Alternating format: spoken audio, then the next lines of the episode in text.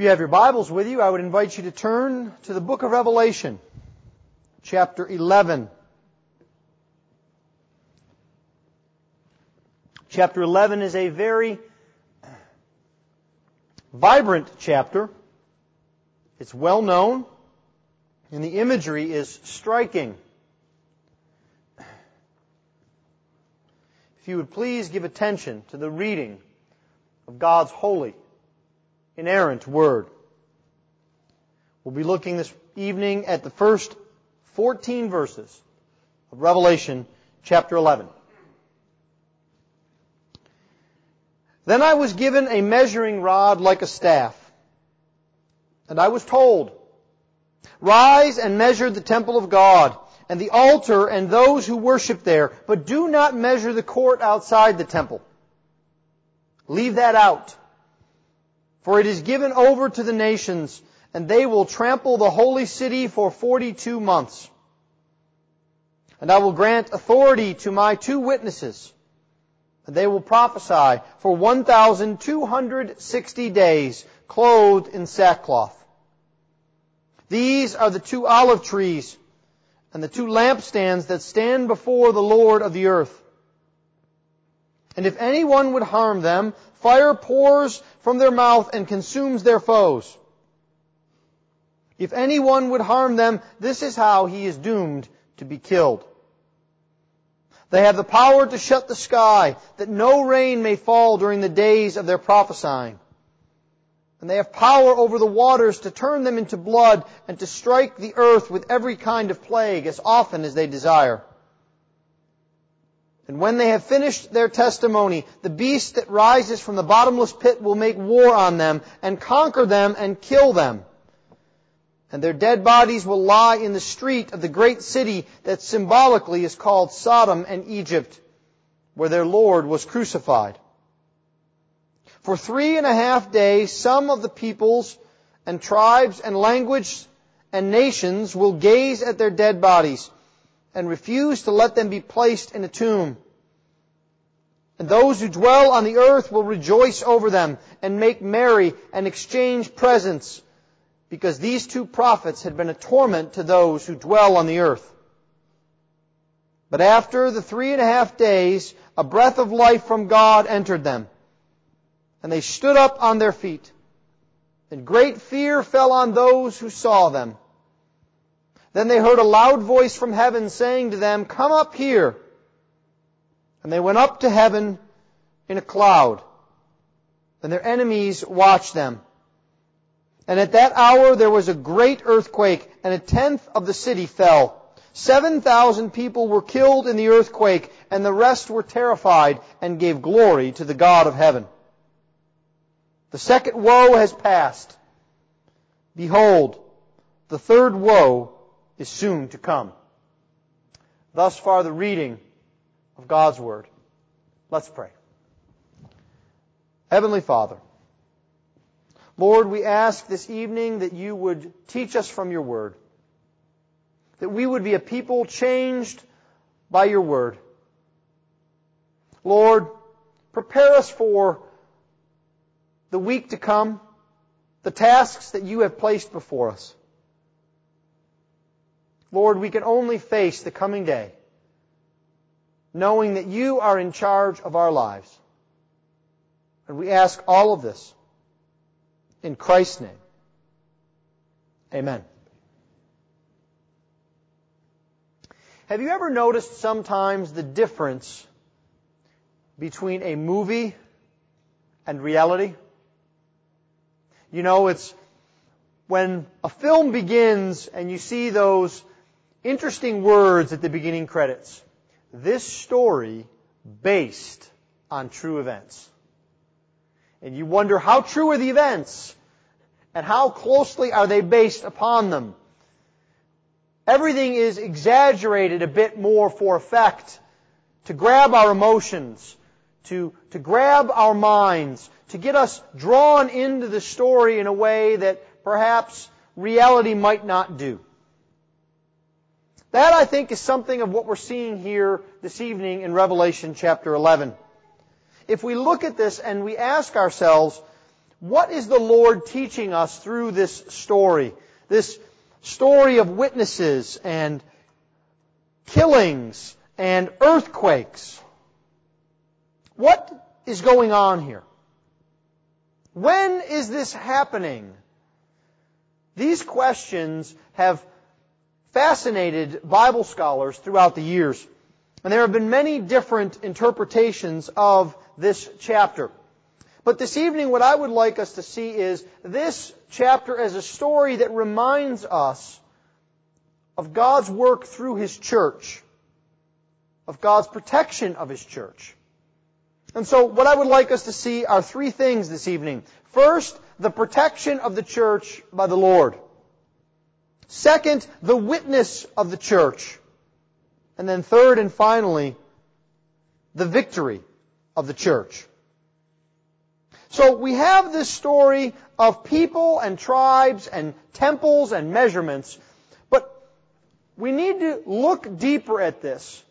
And rather than try and find physical representations or one-to-one correlations of each one of these things, as we have said throughout the book of Revelation, we need to be looking to the deeper spiritual meaning.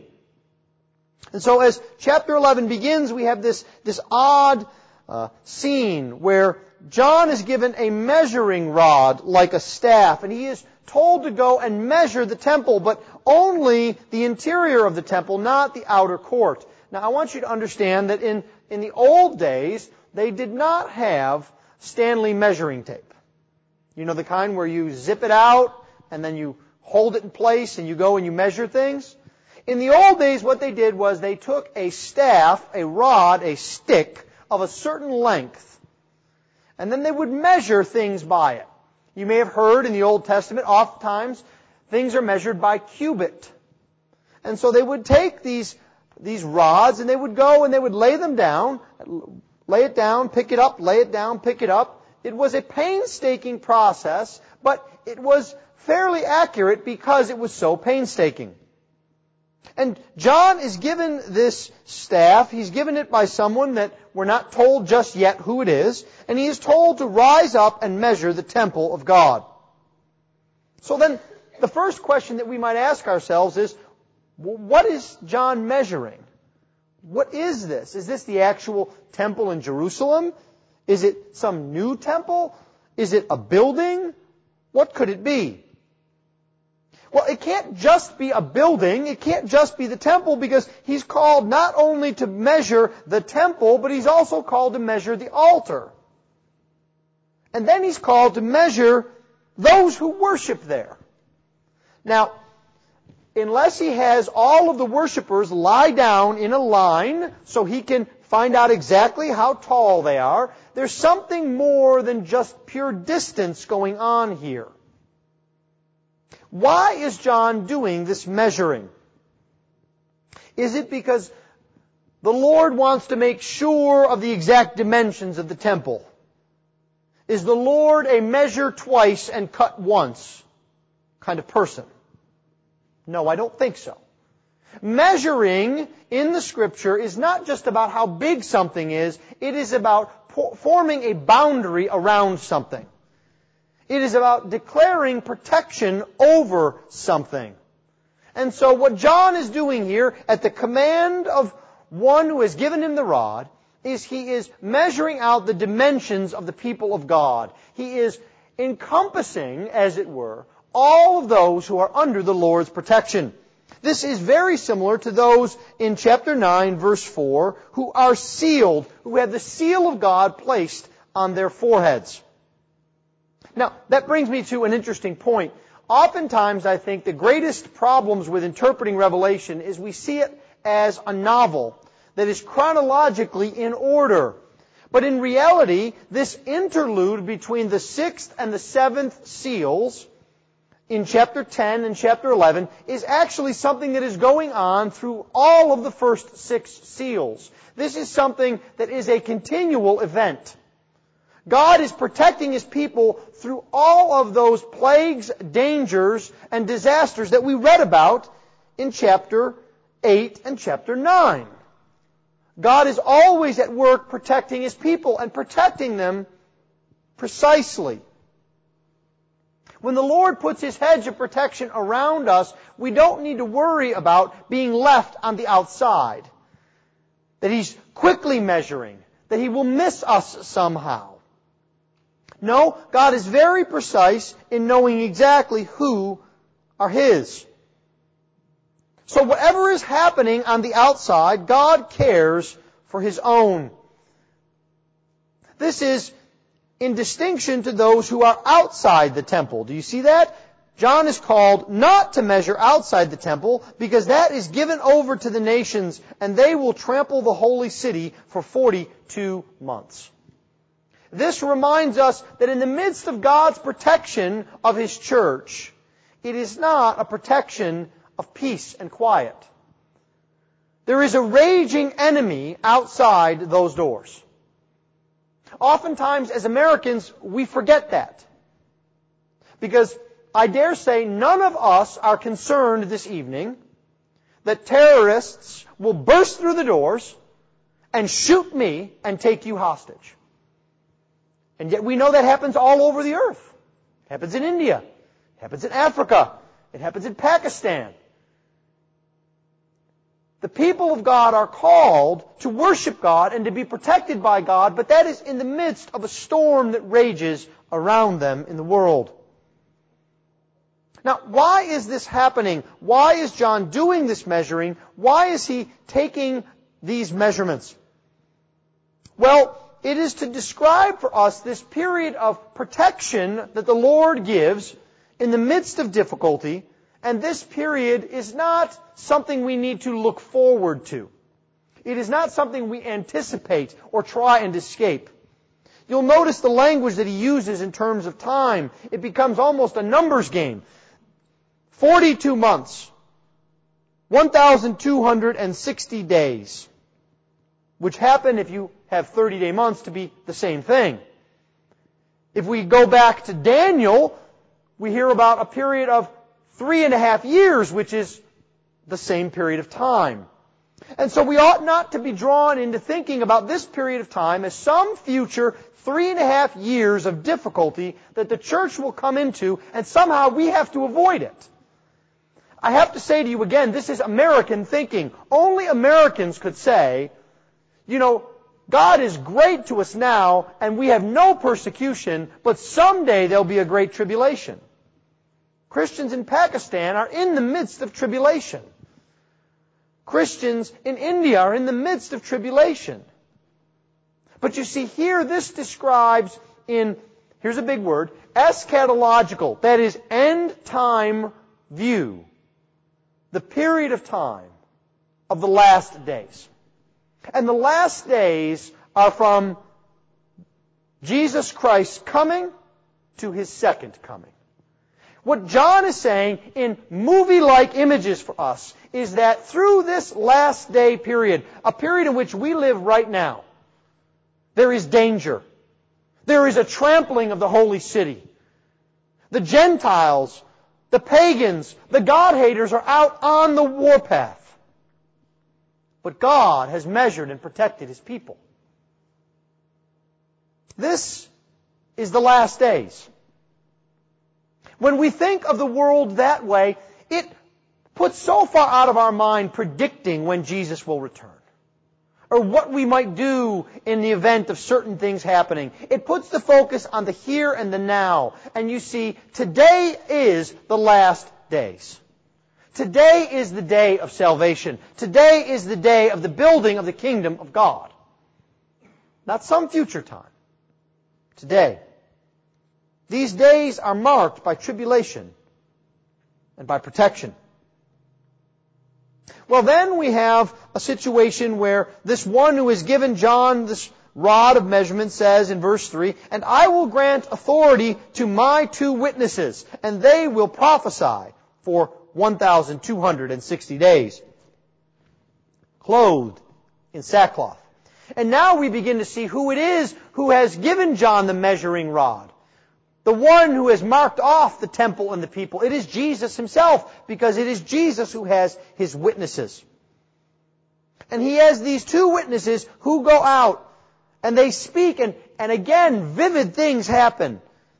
They go out and if anyone would harm them, fire pours from their mouth and consumes their foes. And then they are killed and left to sit in the street and, and people frolic and party around them and then they are raised up to heaven. And we look at this and if you're like me, your first question is, what in the world is going on here?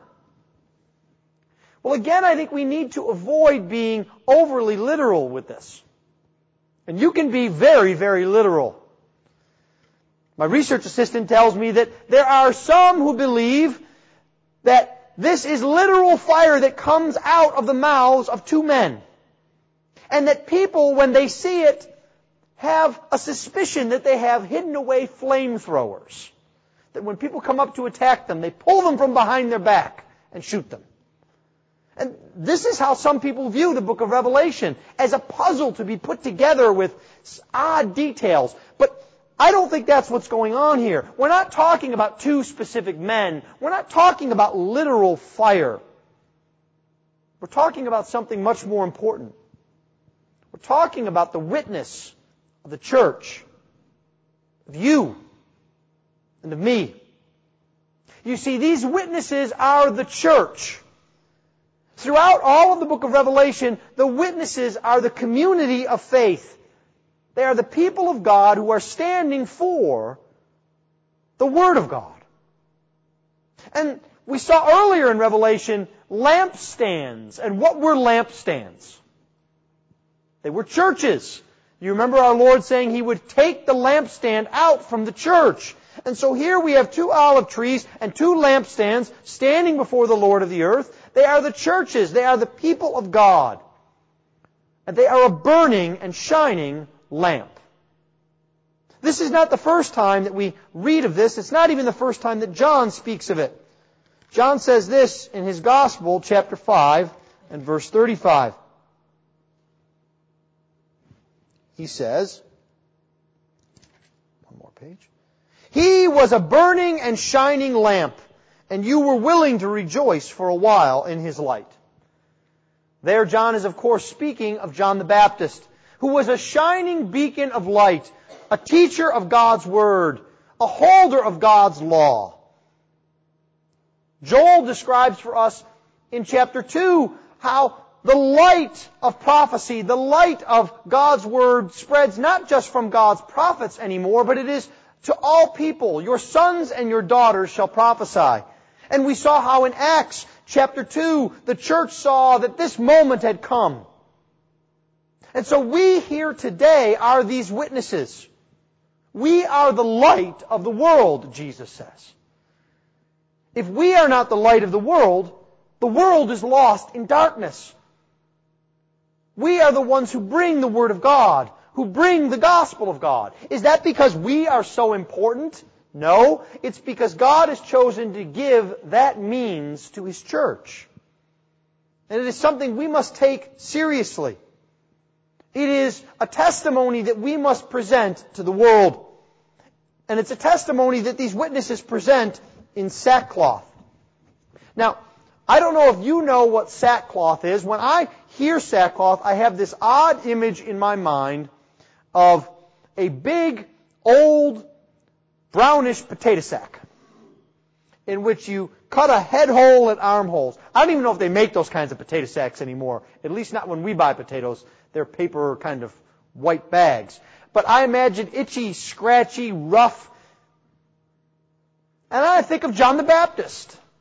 Or I think of Elijah. I think of these prophets who go out in this clothing that is weird.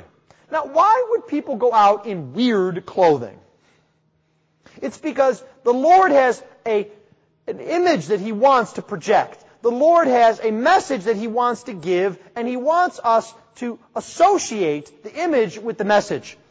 And the message of sackcloth is one of repentance and judgment to come. It's what Elijah preached. It's what John the Baptist preached. Here we are to understand that part of our witness is to testify to the need of repentance. That those who would believe in the Lord Jesus Christ must turn from their sin. They must turn from Satan and turn toward God. They must repent and believe. There is also the judgment that is to come.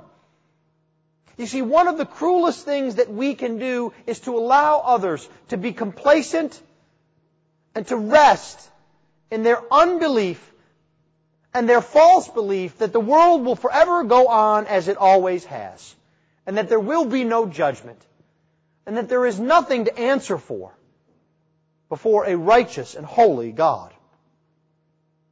But you see, these witnesses are not allowed their testimony unmolested. Because they are also the object of the world's attack. When you have a message of judgment and repentance, when you have a, a message that God is on the move, people don't like that. They will like stories of a higher power, or especially angels. Everybody loves angels as long as they're cute and cuddly and fuzzy warm light. But when you preach a message of salvation and of repentance and of judgment to come, the world will attack. And that's what happens here to these witnesses. They are attacked. They defend themselves by the word of God, but eventually as the beast makes war upon them, he destroys them. Look with me at verse 7. And when they have finished their testimony, the beast that rises from the bottomless pit will make war on them and conquer them and kill them. This is very similar, if you'll turn ahead just two chapters, to verse 7 of chapter 13, which is yet another iteration of this story. And it was also allowed, that is to the beast, to make war on the saints and to conquer them. The language is very similar. You see, the beast, Satan himself, the godless world system hates the testimony of Jesus Christ. And Satan has already done everything he can to try to kill Jesus Christ. And now, he's taking it out on the church. He's doing everything he can to stop the message from going forward. This is something that occurs throughout the whole story of the Bible. It's what Daniel about in chapter 7, how war was made on Israel. And these witnesses are seen throughout the world. Every tribe, tongue, and language sees them. And again, we don't want to be literal. This is not some kind of worldwide CNN representation. This is the fact that everywhere throughout the world, God has His people testifying for Jesus. And they are persecuted and face tribulation everywhere throughout the world. Now, if we hear that and we believe it, it could be a bit scary, can't it? But it's also, I think, comforting. That we're not alone. That we don't face difficulties and challenges by ourselves that God is at work beyond just our building, beyond just our community, beyond just our nation. God is at work everywhere. And more importantly, God cannot be stopped.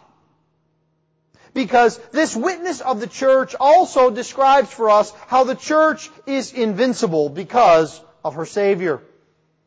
Do you notice that the time of the witnessing is exactly the same time as the length of the period of time of persecution. 42 months, 1260 days.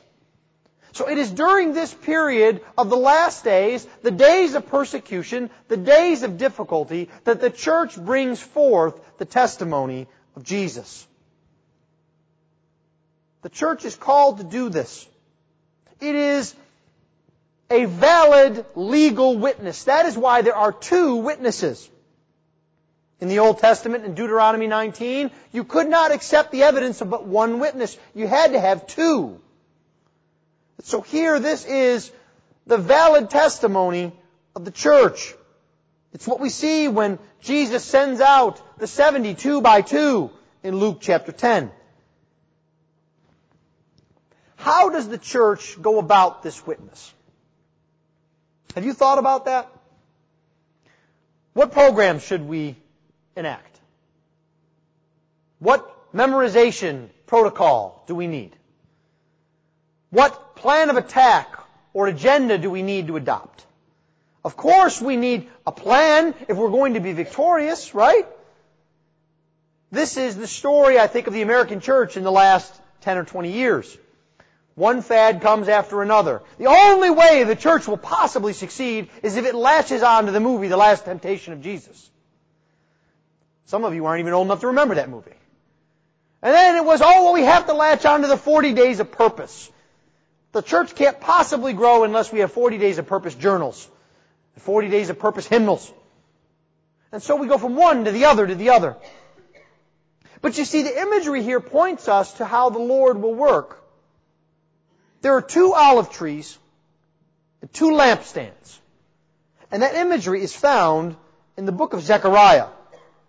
If you have your Bibles, I'd invite you to turn with me there for just a moment. Zechariah is one of the last Old Testament prophets. Near the very end of the Old Testament, right before Malachi. And we see here in chapter 4 another vivid imagery. Beginning here in verse 10. Well, let's actually begin in verse 8. Then the word of the Lord came to me, saying, The hands of Zerubbabel have laid the foundation of this house. That is the temple. The Jews are about to build the temple. How can this be done? His hand shall also complete it. Then you shall know that the Lord of hosts has sent me to you. For whoever has despised the day of small things shall rejoice, and shall see the plumb line in the hand of Zerubbabel. These seven are the eyes of the Lord which reigns throughout the whole earth. And then I said to him, What are these two olive trees on the right and on the left of the lampstand? And a second time I answered and said to him, What are these two branches of the olive trees which are beside the two golden pipes from which the golden oil is poured out? He said to me, Do you not know what these are? I said, No, my Lord. Then he said, These are the two anointed ones who stand by the Lord of the whole earth. Do you see the imagery being the same? This is another giant task before the people of God to rebuild the temple. How can they do it? The answer is found here in verse 6. This is the word of the Lord to Zerubbabel. Not by might, nor by power, but by my spirit, says the Lord of hosts. It is by the Spirit of God that the church accomplishes her mission. It is by the Spirit of God that you accomplish your mission that the Lord has purposed for you. God is found in the midst of His people. He has given us His Spirit. And because of this, there can be no doubt but that the church will be victorious. These last days will be difficult. These last days are punctuated with persecution occurring throughout all of the world. There is an unholy trinity arrayed against the people of God. There is the city that is Babylon, we will see later, that is also called Sodom, which is symptomatic or emblematic of all that is sinful and rotten in the world. And Egypt, symptomatic, emblematic of all that enslaves the people of God. All of these forces are arrayed against God's people. But the mocking will end. Do you see that? The people go around those two dead witnesses. They mock. They refuse to let them be buried. They think that they have won. And then God, by His Spirit, breathes life into them and calls them up in an oh so not secret rapture. That they might be with Him but that we might see that the victory at the end is God's. And immediately upon that, destruction flows in its wake. The mocking will not be forever. But the resurrection is certain, and the judgment to come is certain. We will look at this next week when the seventh trumpet sounds, and time is no more. Christian, the days of your pilgrimage will come to an end. They will come to an end in glory, in blessing, and in the presence of the Lord. Let's pray.